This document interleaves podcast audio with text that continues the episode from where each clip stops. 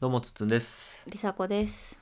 えっ、ー、となんかあのこれ配信しているアプリうんで、うんアンカーっていうアプリなんですけど海外のアプリではい。こうアメリカで使ってたら実はあの CM とか入れれてうんうん。あの、まあ、広告を入れれてうんうん幾ばくが入ってくるのよ、うんうん日本じゃちょっと対応してないって感じなんですけど、うんでこの分析ツールにうん。うん新しい指標が出てましてうんあの再生回数とかねうんうんうんそれは前からありましたしあの 1, 1エピソードごとの再生回数っていうのがあって、うんうんう大ん体1回放送したらどれくらい再生されてるかでうんうんうん平均を出してくれたりするんですけど、Spotify のフォロワーというねうんうんうんわかります ?Spotify でうん登録と、うん登録ボタンを押してくれた人ですよね、うんうん。 89です八十九もいるん？はいへえ。えそのん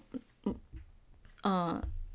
スポティファイでも流してるんやっけこれ。流してますでぷ Spotify が多分ね一番多いんじゃないかなへえ。それは一話ごとに登録みたいな感じ？そう、Spotify は40%だから。あ、違う違う違う違う、その、チャンネル登録ですね、いわゆる。へえ。そんなにあんの？そう、でも、毎回10、まあ、20とかだからね、うん再生されるのは。でも僕もフォローしてるポッドキャストあるけど、あーたまにしか聞かへんまあと確かあかる。にそれはよちょっくとあるあるた。ためてじゃないけど、気づいた時に聞くとかもあるから、え、でもそんなにいるっていう、ねちょっほとんまやね驚きが。まあ30とかう40。んうんぐ。らいでもう期間くなった人も登録したままみ確たいかになのあるかなと思ったけど89だそうへえすごっ。ありがたいですねうん。こうほんまかって思うけど。ほんまかと思っちゃうよ ねで一応なんかねこの1ヶ月は91回再生されてるので、うまんうん。あ、週にそうねでも週に20以上は聞かれてるんだねなあ、い、ね、週一本だから、そうそう月四とか五やもんね。そうだけど平均で15とか16とかやから、多分他のエピソードを聞いてくれてるのかな、うんうんうん。あの毎回最新だけじゃなくうて、ん。まあ、検索で引っかかったという方もねいらっしゃったりしたんうで、ん。ありがたいなとうんうん。今日はまあ本編あるんですけどうんちょっとパッと今日気づいたことがあって、うん。あのポケモンカードうん。あるじゃないですか、うん。今子供たちがハマってるんですけどうん。この話したかなそのポケモンカードのうん。取り扱いをどうするかっていう話したそのああー、どうやろう。雑に使ってもいいかみたいなしてないんじゃう、どうやったかな、わからへん。でそれでうん。今日あのさっきね子供たちが上上がって、まあ梨紗子さんと一緒に寝てるとうんうんで。僕は入れ替わるようにして下に降りてきたと、うん。でパッと、えー子供部屋を見たらうん。もうカードが散乱してるわけですよはいはいはい、もう子供部屋、今すっごいことになってでる。ポケモンカードうん。カード一枚一枚に、まあ、価値があるわけですよね、うんうんうんダメなカードもあるけれどもはいはい。一枚一枚大事にするとか、うんせっかく買ったもんだからこうスリーブっていうやつにねうん。カードをこうプロテクトするあの透明のねセロハンみたいなやつにこううんうんうん入れて保管するとか、えーをししたい派ね私はう、ん。なんで大会とか出るならそれ入れとかないと、うん。折れ曲がったりするとなんだっけなサーチ行為かなうん。要はこのカード何って分かるよううにん傷つけたりとかしたらあかんから、うんうんうんなんなら大会行く時ってさあ真新しいスリーブを持っていくねんて、うんうんでスリーブにもほらちょっと傷が入ってたりするかもしれへんやん、うんうんうんそのケケースというかそのセロハンにだからそれで大会から「あこれダメです」って言われたらあかんから、うんもう新品の真っさらのスリーブを買って絶対持っていくうんねたんて大会って何そもそもポケモンカードの大そ会の何一般的な大会一般的な大会そんなんあるんこの地域でやってるとかなんかこうあるあるあるもう予選から始まってる決予選か勝らあの世界大会ですからへーあやります世やり界ます大会のこと世界大会まで行きますね近畿予選選とかやってますよポポへケカははいで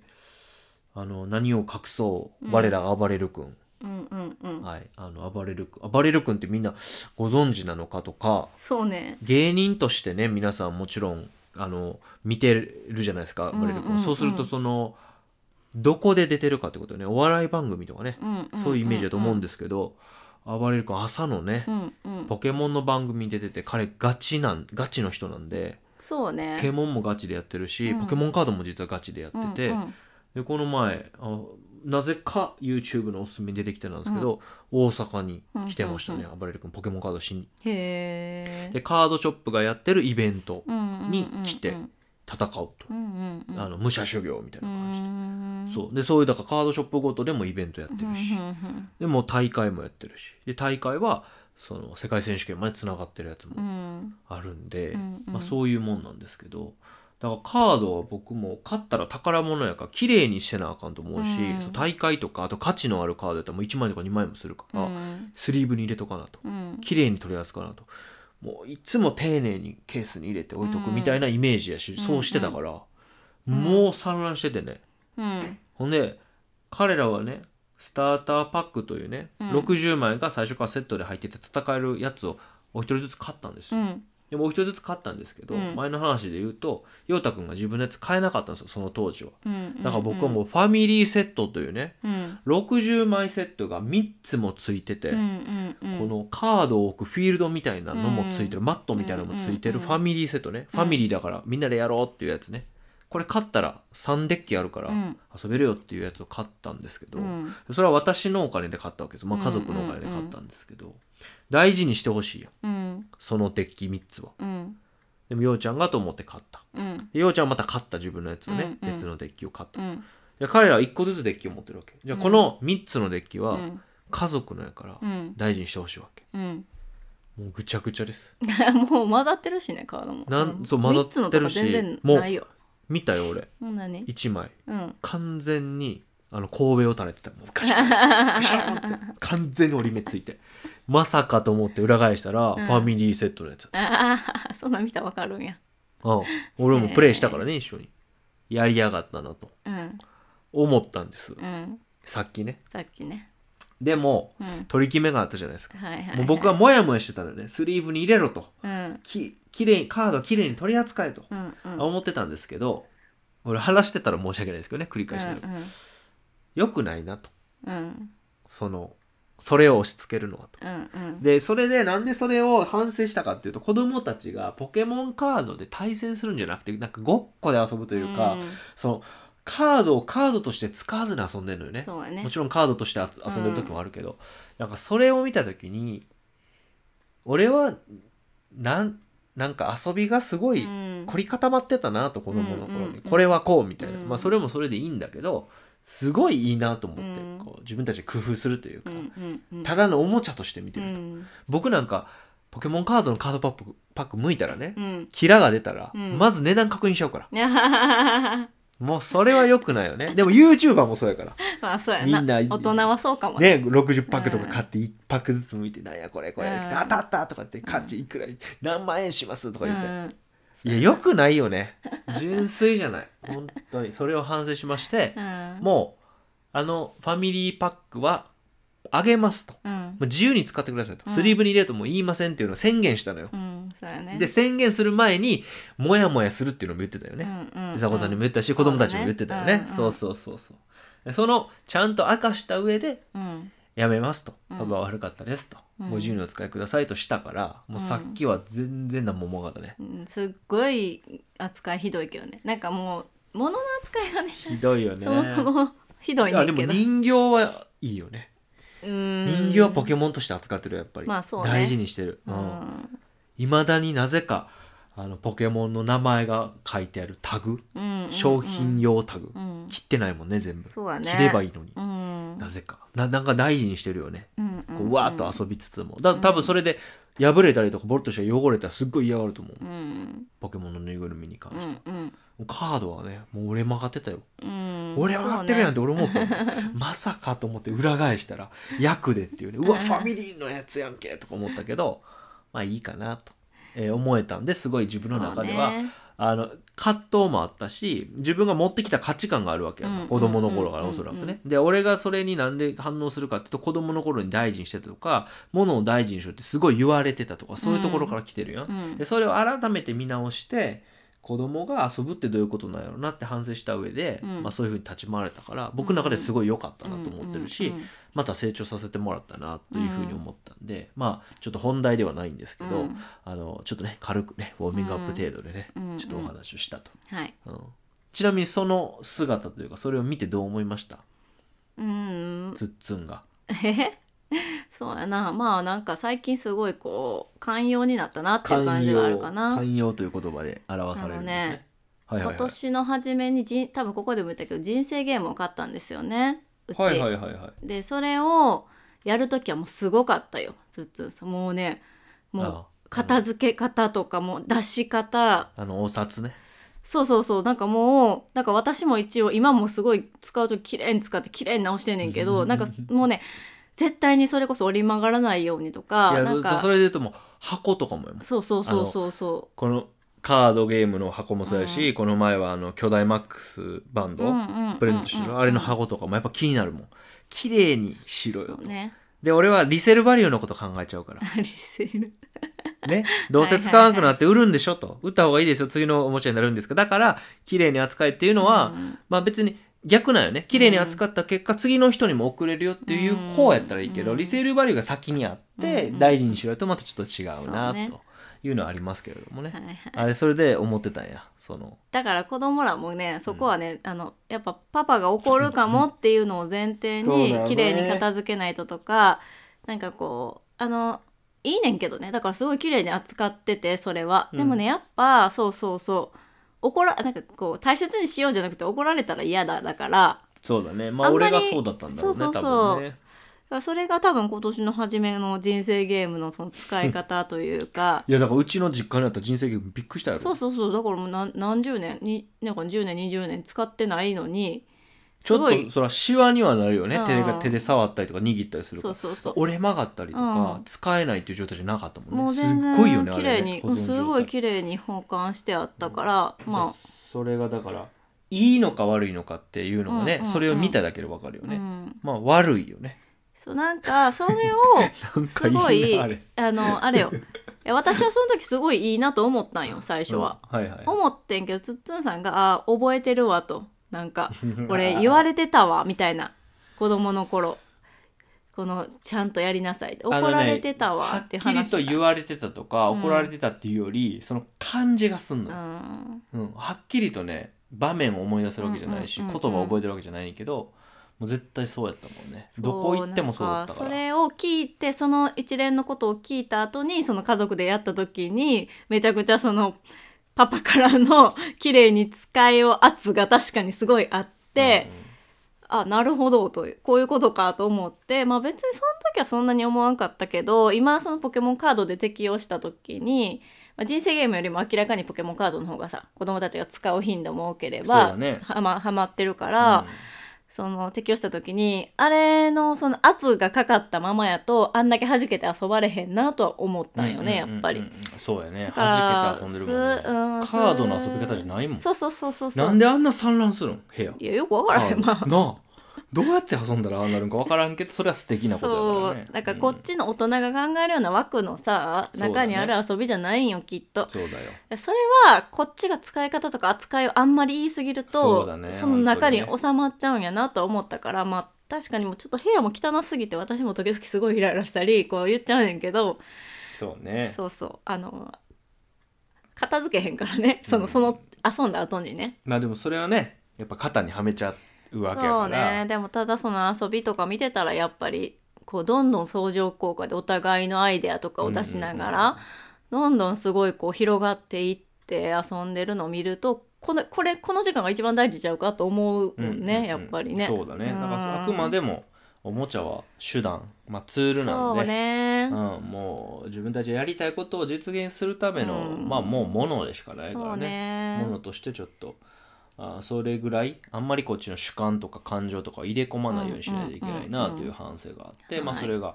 まあ、できてるんでね、はいまあまあよよ良きことなのかなそうですねだからあの寛容になったなって思いましたよだからはねたった2ヶ月でい寛容になりました、はいはい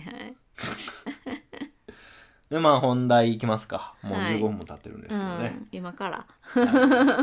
もうこれでもいいぐらいやけどうんね、うんうん長なるかなあの ーこの前最後の個人懇談があったんですよね幼陽稚太くんの園で幼の稚園ねのねうんまあでも記録としてはそれこそそこでね、うんあのまあ理事長先生とうんずっとお世話になった先生のふたお二人とね、僕ら二人の4人で、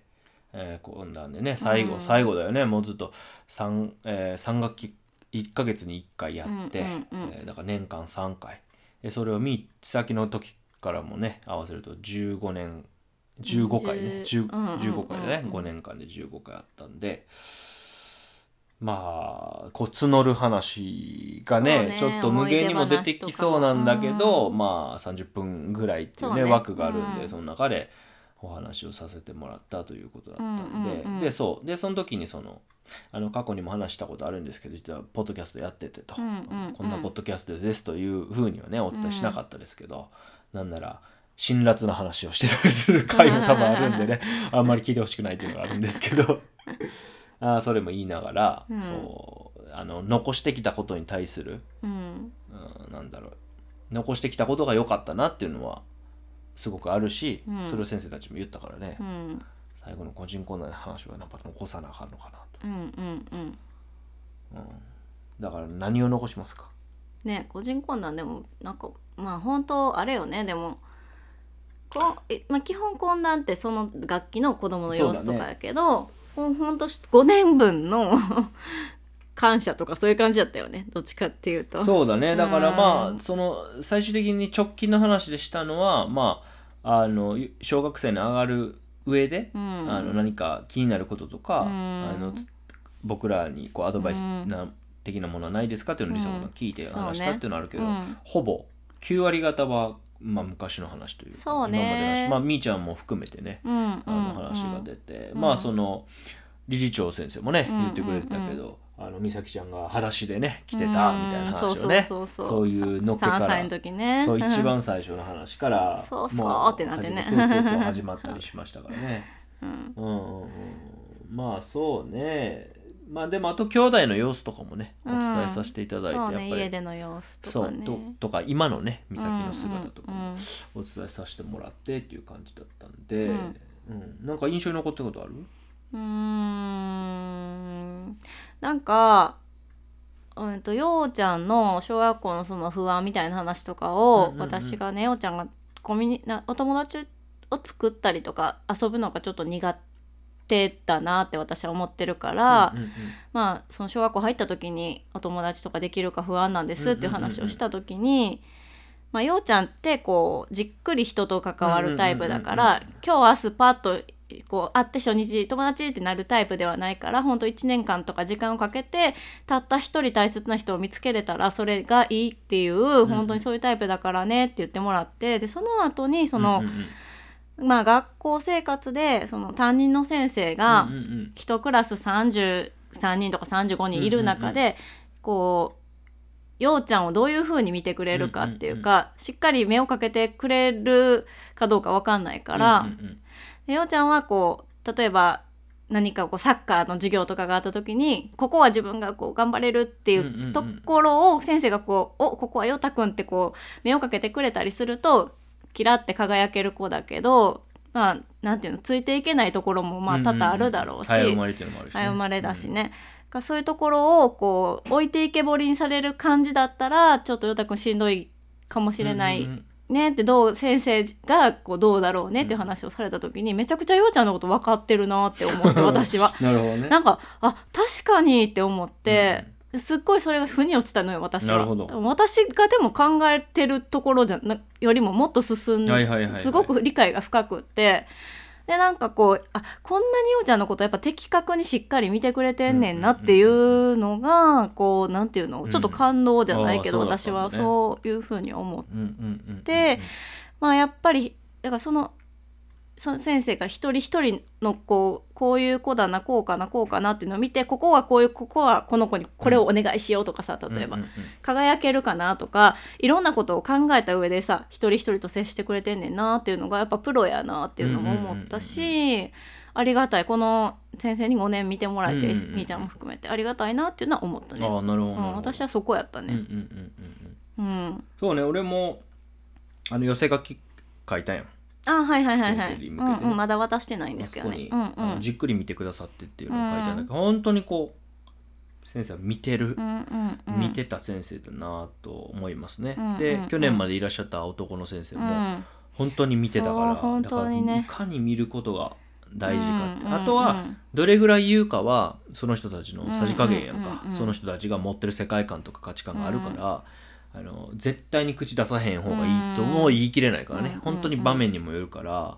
うん、だけど基本的にやっぱりまずベースは見るうん観察するうんだと思うから、そこは本当にすごいやっていただいたのかなというのは思ってて、うんうんうんうん、でそれはやっぱ親はどうしてもすごいその自分の子供の頃とか、うんえ自分の親からもらったものっていうのを持って親になってるから、うんやっぱりこう、うんちゃんと見れないというかまっすぐ見れない、うんうん、ところがお大いにあるからだからやっぱりこう見てくれる先生でしかもすごく少人数の中でより見れる環境が整ってるところでこの幼稚園っていう時代、うん幼児っていう時代を、まあ、見てもらえたのはすごいありがたいそうなねと思ってううんんうんうんそれをねあのちょっとか書かせてもらいましたけどね、うんうんうんうん手紙には、うんだからやっぱりうんそうねそのうさこさんの言ってた通りあ僕は見る見てくださったなやったけど、うんさらに梨紗子さんをこう理解してくださってるんだなっていうところまで、あの先生のことをこうあのにこう感謝してたんだなと思ってそうねうんそれはちょっとなかなかいいい話でしたね。うんうんうんうんやっぱね私がいるようちゃんと幼稚園でいるようちゃんはそうだ違ねう人だからもう確かもにはや確かそにっねちのようちゃんが多分小学校に行くからうんうんううんん、だかそらうそねうそういう意味でそその外に出ている時のようちゃんのうんこう的確な目線で見てくれた姿っていうのはすごいあのありがたかったうんうね。んうんあーでもそうそう先生があの、えー子離れの話もあーちょっとしてたやんか、はいはいはいそこでなんかねちょっと俺が思ったんは一つあって、うんうんえーっとねようちゃんってうんモードをやっぱ切り替えてるなそとうねいうのがあって、うんやっぱり今幼稚園ではう、んお兄ちゃんモード、うん、年長やしね。うん、やっぱりねそれ思った、うん今日も俺が一緒に行ったけど、うん朝そのわらわらわらっとねあの、うんようちゃんが一番遅く行ったんだけど、うんなんか玄関にわらわらわらっと、他の子が来た。うん、最近はなかったんやけどね、うんびっくりしたね、うんうんちっちゃい子たちあそっかこんなちっちゃい子と一緒に過ごしてんのかと思って、ほんでこう言葉もまだこう、うんうんううんまいことえーで出えへん出えへんわけじゃないけど、うん片言でコミュニケーション取るみたいな、うんえしたのぐらいの感じよそうね。そうそうそうそう、そっかと思ってここはお兄ちゃんにならざるをえんよなっていうのと、あと俺と一緒にいる時はやっぱりそのやっぱお兄ちゃんモードになってて、うん今はうんうんでそうなるとこうできるところを見せてくれたりとうか、んそのへへんみうたいな、んうんあの男同士やからみたいなのもあると思うねんだけど、やっぱそういう風になってるから、でそこの今切り替え時時期なんかなとう。んうんでそんな中でそのじっくりタイプのようちゃんがじゃあママといる時どうかとりさこさんといる時どうかっていうと、そのうん末っ子モードという かそうね、うん甘えん坊も甘えん坊よね。になるんだよねだからそれはちゃんとホームがそこにあって、うんその上で外に向かってやっていくっていうことをあーそうねまあ、できてんのかなと、だかうんらそれはまああの先生の言うことも俺もあのそうだなとも思ったし、うんうんうんでもそのお兄ちゃんモードを発動する時間が長くなっていってるからどんどんうん今ねなんか抱っこに関してもそうやんそうね、うん、なんか抱っこしててあんまもう言わん自分で歩くみたいな風になってて、うんでなんかむしろ俺が抱っこさせてっていうような、んうん感じになったのもなんか半年ぐらい前から考えたらものすごいこと起きてるなと、うんでまだ6歳になったばっかりとうんいうとこやからね、うん、だからだからそれはあのちゃんとその、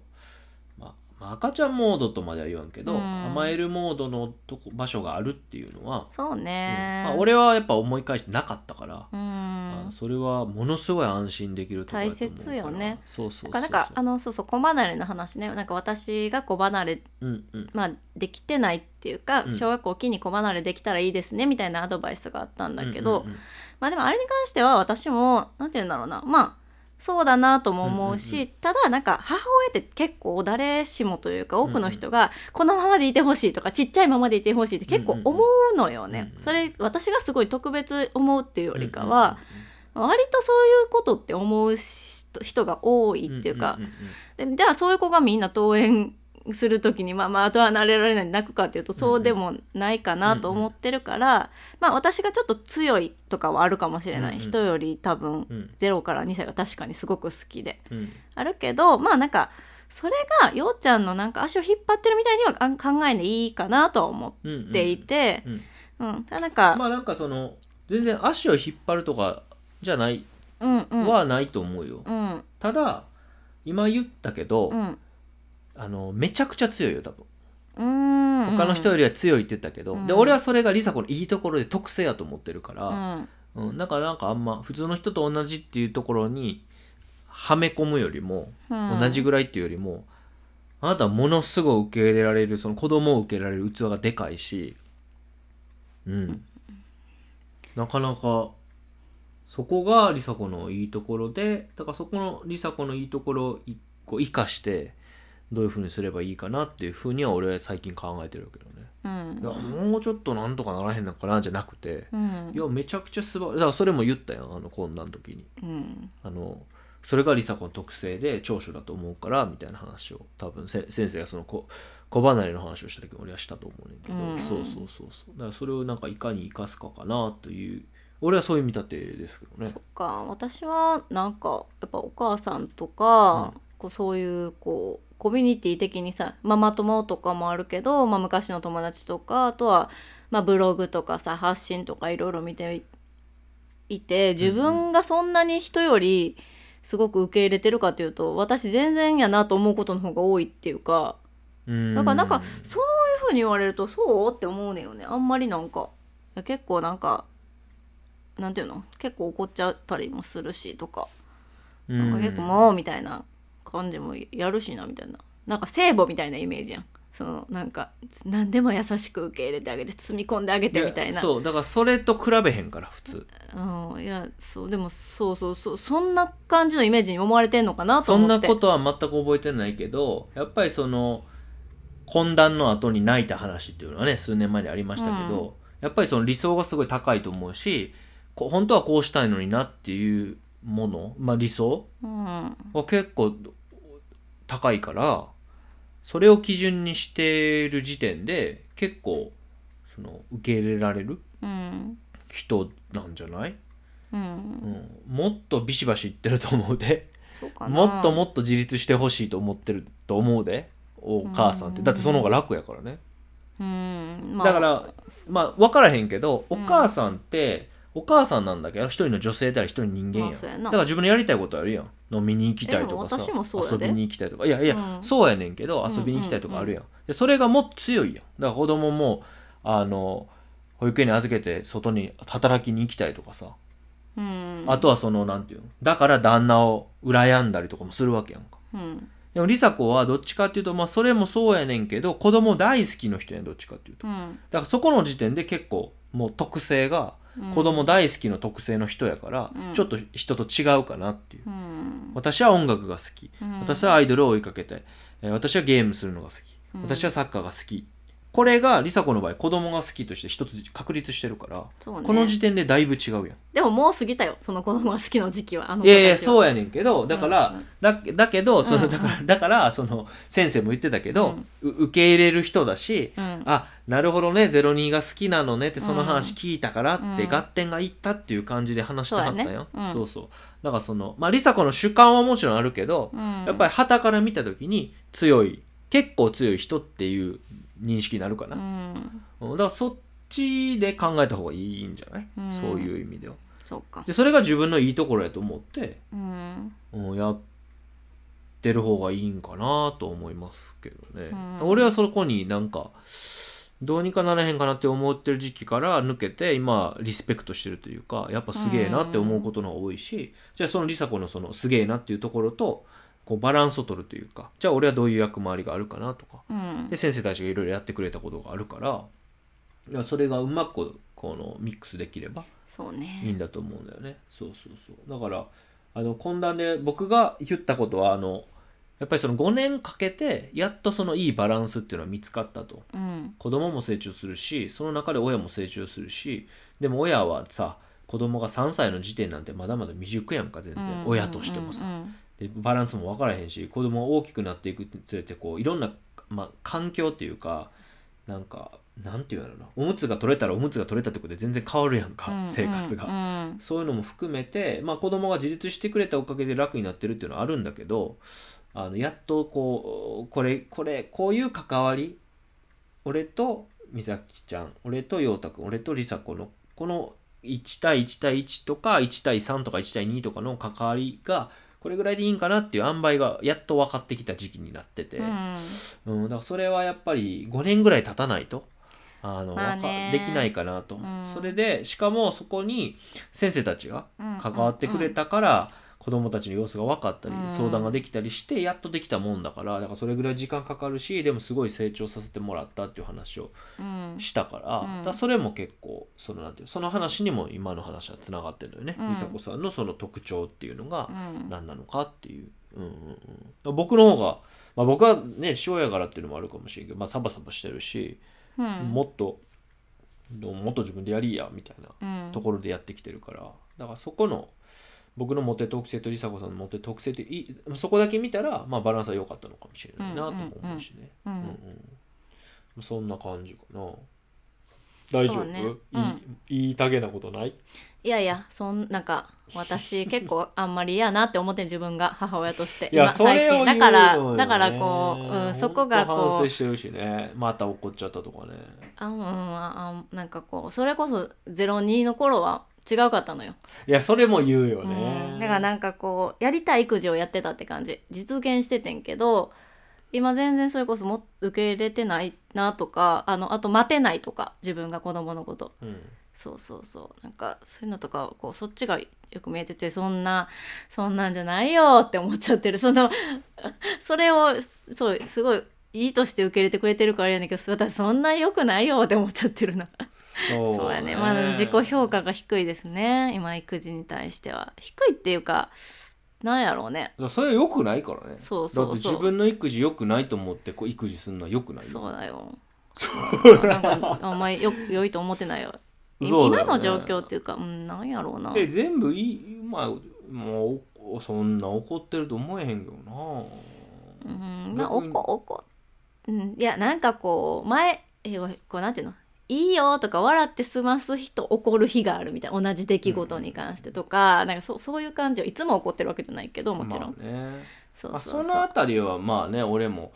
なんかここは別にその感情とか、うん自分が子供に対する〇〇じゃないところで怒ってることがあるから例えば時間の管理とそかうね、まあそりゃそうだねあーそっちの方で怒ってる可能性があるから、まあ、それに関してはまあなんかよくよく見たらな直せるというか、うまいことやれる方法はあるんじゃないかなって思うことはあるけどまあようちゃんもなママの方が怒るもんな言ってたわ今うんま日、うんあ、うん、パパ全然怒らへんって「え怒らへんかパパ」って思い出してみみたいな。うんいや怒ってるかみたいな話をしてて そうそうそうパパの方が怖いんちゃってママの方が怖いって言ってたねそれはパパに気を使って言ってると思ういやーでもどうなんやろなそその後の会話とかを見たらなんか印象うんうん印象かななんねかなんていうのパパがあのようちゃんはパパが大して怒らなくてもちょっと注意しただけで泣いちゃったり固まったりするからいや、あのーなんかな怒ってるなって感じてるんじゃないうん私がそうう、ん怒られたっていうことじゃなくて、怒ってるなって思うことが感じることがもしかしたらじゃあやっぱ良くない やんちょくちょくあなんか良るくいやなおいやん風呂のさお風呂入らへんっていうやつもさお風呂入うんもとうかあれあれを含めたら毎日怒られてるみたいなことやんうんなんかもうもう怒ってはないけどもうってそうそうそうそうもうってなるやんうんもうあちょほんま早くしてとか言っちゃうそ時うがあそるからそれを多分怒られてるってカウントしてるなら、うんすげえ怒ってるよそねうそうそれはそう でなんかうん、いもうなんかや俺はもうだから寝るのもそうやけど、うん一緒にお風呂入らんかったらいいし一緒に寝へんかったらええんじゃないかなって俺は思ってるから、それで全部解決すると思ってるから、うんそうそうそうそのままピシッとパシャッとうん断ち切る、うんはいじゃあもうあなたたちでやってくださいとうんうん歩み寄りませんよと。あなたたちが一緒に寝たいって言ってるし、あなたたち一緒にお風呂入りたいって言ってんねんから、あなたたちから歩み寄りなさいよって。私だってゆっくり寝たいし、ゆっくり、あの、お風呂入りたいし、私だって私の時間欲しいねんからってスタンス取ったら、それで終わるやん。思ってるやん私の育児にいろいろだからあ、違う 違う、だか違うら、ねそう、だからそこはルールの話やん。もう感情とかじゃないから。うんでそれをなんか3人でずっとグダグダグダグダグダグダグダグダ1年も2年もやってるからもうどうにかならへんのかなって思うことはあるけどでも俺は言わへんやん別にそれはあまあでも3人のバランスだからええわと思って、うんうんっていうふうに見てるだけで、うだかんらそこはなんか怒る怒らへんとか自分の育児がどうかっていうよりスパンってやるかどうかかなと思うからだからそこがなんか優しくしちゃう中途半端に優しくしちゃう部分と、まあ、その先生が言ってくれてた子離れっていう部分がリンクしてるかなと思うからまあそのまあゆっくりやっていけばいいんじゃないかなっていう。こうみーちゃんと話した時も髪の毛自分でやったらみたいな話して、うん、それは結構思ってんねみたいな話もしてたし何髪の毛あのドライヤーーねあ、うんうん、とかそうそれは言ってるよなんかそういうのもさなんかちょっとずつちょっとずつ見えてきてるやんか,、うんだからまあそれでいいんかなっていう、うんでも、まあ、やるならスパンとやっちゃえばもうそれで終わるんかなっていう気もしてる、うんうんだからそれで負荷がかかってたりとかイライラしたりとかするんやったら思い切ってそうした方がいいんかなとは思いますけどねうんまあでもわからないなぜりさこさん が。まあそう言ったこと全部それや だから違う違うだから俺はそれでうんあなんでお風呂一緒に入んのかなっていうのがわからないってことよ。あー、うんまあそうですね、うんはいもう入る必要ないじゃないですかもう。や洗えるし。うん入り入りたいみたいなとこありますそれはありますよ俺も、はもいうもう終わりやから、うんみーちゃんもねそうねその終わりを子供たちこっちが決めるっていうより子供たちが自立したらもうやほんまに親と入りたくないやん絶対うんうんその自立とかこう親から離れていくタイミングは子供たちが決めるのが一番いいかなと思っているからでも自立は環境にもよるからうんどういう環境を与えれるかで自立する瞬間は結構決まってくるからうん子供が全部決めるっていうのもちょっと違うやんまあそうやなうん、環境次第やからだから子供がその頼ったり甘えたりする環境をずっと用意してたら自立はどんどん遅くなるやんまあ当で然も遅くていいねんなそう私そうはそうでそうだからうん遅くていいっていうところがうん傍から見た時に子離れできてないんじゃないかみたいな話になってくるわけまあそうやねで遅くていい理由はあんまないやんうん多分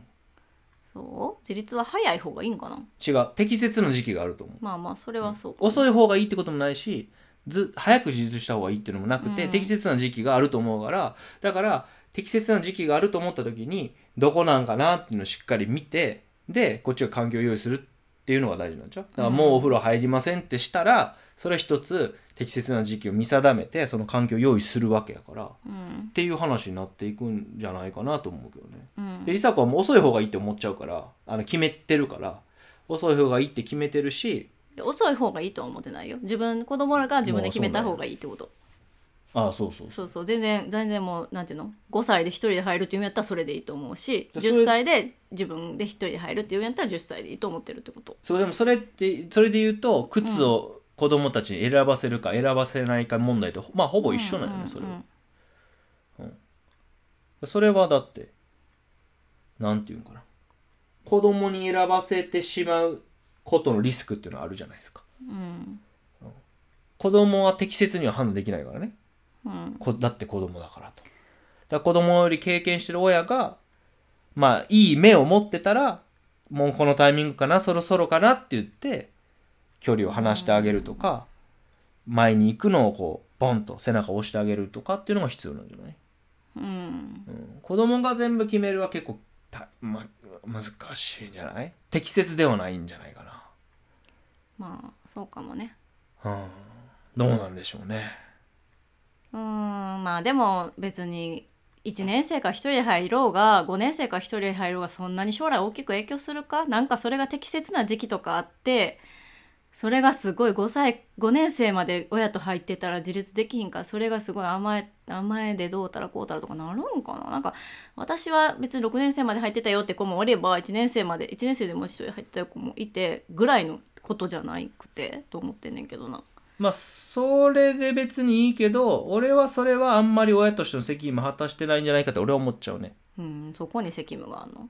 あーそれで自立がどうとか将来の目標将来どうなるかっていうことよりも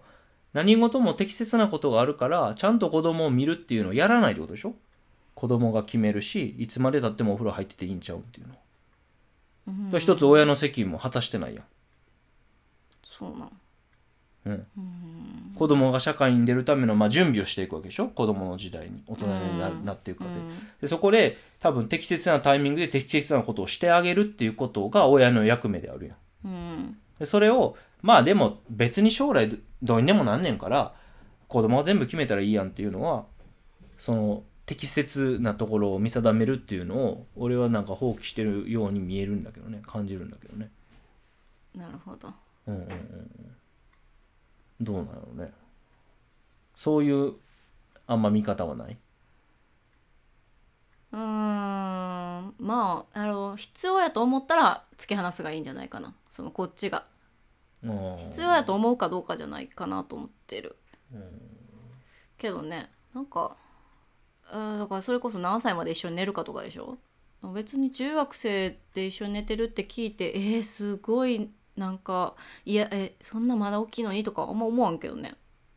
友達の話とか聞いてもうんそうねうんただなんかまあそのそういうことじゃないところでこうなんやろねうんうんうん不必要に子供に干渉していくのは良くないかなと思ってるそうだねそれが自立を妨げるのかなと、うんうんうんうんちょっと止めようか。えーということでですねちょっと後半 すごくヒートアップしてしまったんですけどいや難しいないやえっ、と美咲ちゃんはちょっとね起きて降りてきて多分今の会話のテンションで言うともしかすると僕と美佐子さんが喧嘩してるみたいなのもあったかもしれないですねまあトイレに行ってたんですけどちょっと不安そうな感じもあったんであの、りさこさんは、まあ今、あの、一緒に、えー、みさきちゃんと、あの、寝床に向かいました。はい。かなり、あの、リアルな配信になってますけど。でもうちょっと、あの、まあ、寝かしつけどれぐらい時間かかるかわかんないですし、そろそろ、あの、僕一人で、えー締めようかなと思うんですけど、うん。うん、まあ、まあ僕は、そのさっき、こうずっとね、りさこさんと喋った通り、まあ、適切な時に適切なことをするっていうのをうーん常に、うん、見定めるのが親のうーん責務なんじゃないかなっていうふうに思ってるんですけどうん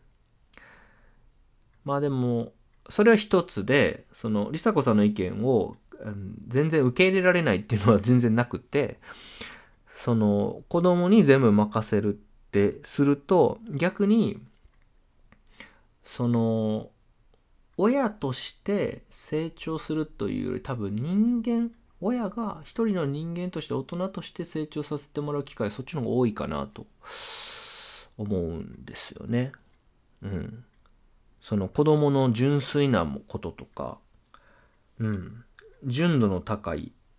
思いとか、やりたいこととか、人間関係とか、それこそ今日のポケモンカードのね、ちょっとその僕が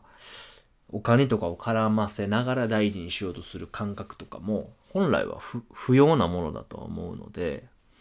うん、だからそういうこう、純粋なものとか、甘えるとか頼るっていう部分も含めて、そういうのをこう目の当たりにしたり、それをこっちが受けることによって、おそらく、本当はね、自立して勝手にやってくれたら全部楽になっていくので、親は。まあね中学生とかになって行動範囲広がると不安も出てくるかもしれないけどでも基本的には自分で自分のことをやるわけですから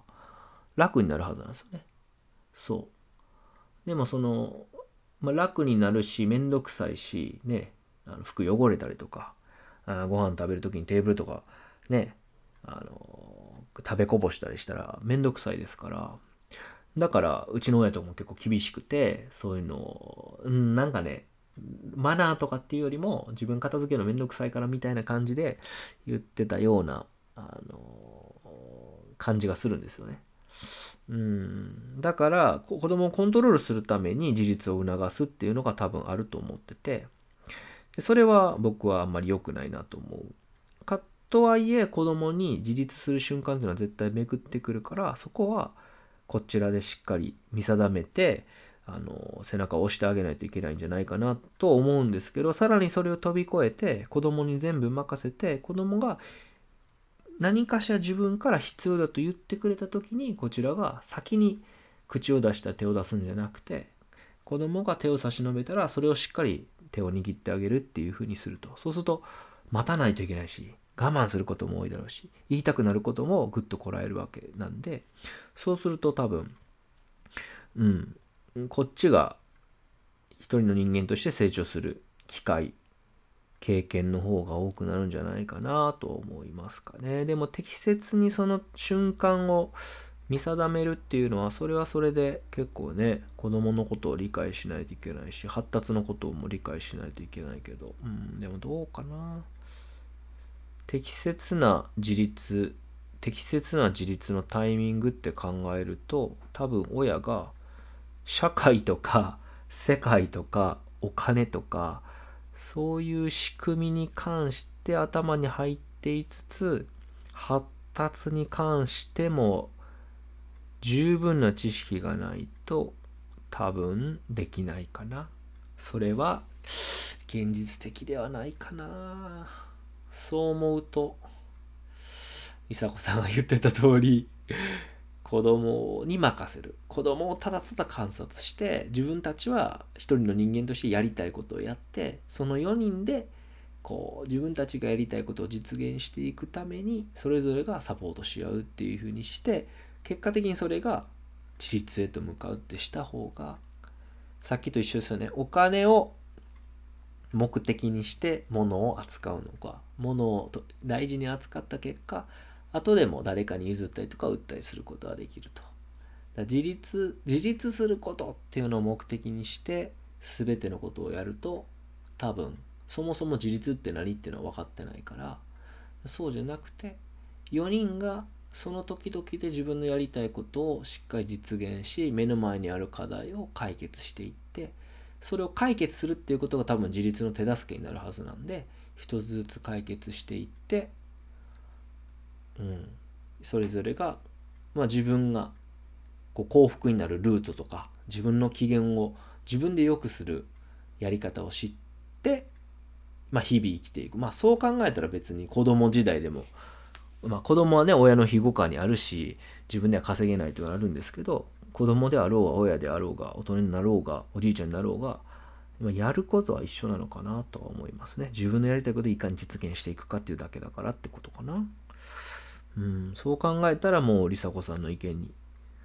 軍配が上がるかなうんまあ梨紗子さんがね結構イライラしたりとか大変そうなのを見てるんでだったらもうこうスパンとね子供とある程度距離感取ってやったらいいんじゃないかと思ってるん日々ちょっと思ってるとこがあってだからまあ出た発言なんですけどまあなんかこうやって思いをめくりながら本質的なことを考えたらまあ子供に全てを委ねていくっていうのもまあありなのかもしれないな難しいですね。うん、そのみーちゃんがね裸足で歩いてた時期というのはですね電車も道も裸足だったわけでそれは全て梨紗子さんが子供に全てを委ね幼稚園に行くまでにねいろんな道を歩き何分かかんねんと10分で行ける道が30分かかるようなこともあっても全て受け入れてたっていうのがあの02でやってたことなんですよね0歳から2歳の間そのこ時のことをね梨紗子さんは言ってるんですけど、うん、でも社会の中でうまく生活を回すって考えるとそういうのもできなくなってやっぱり3歳以降はなんかできなくなっていったなっていう話がねニセコさんの中では気になってると思うんですけどねうんうんうんうんうんまあどうなんだろうなそのそのお風呂のくだりとか寝寝かしつけのくだりが出たんですけどあの辺りはなんかどうなんだろうなうーんなんかイライラしたりとか怒っうん怒るまでは言ってないけど、うん、イライラしてるモヤモヤしてる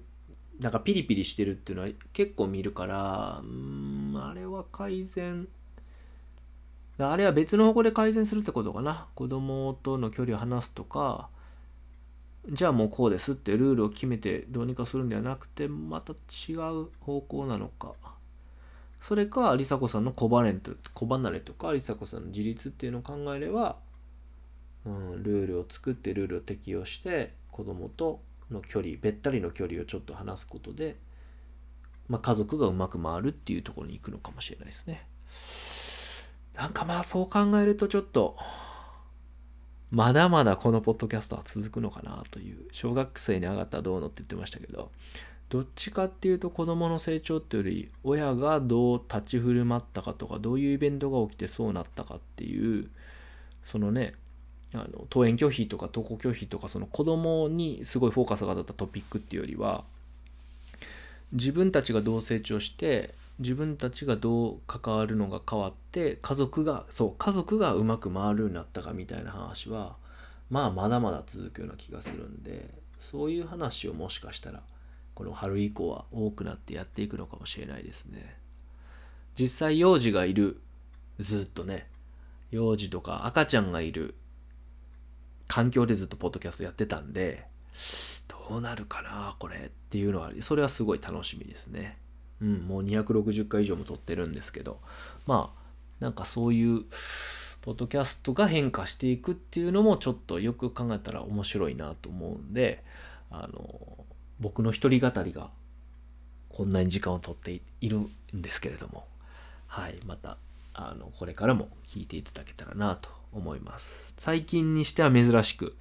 えーこう1時間1時間もないですけどねそれぐらいの時間になりましたけれどもまた次回も聞いていただけたら大変嬉しいですはいということで今回は以上ですありがとうございました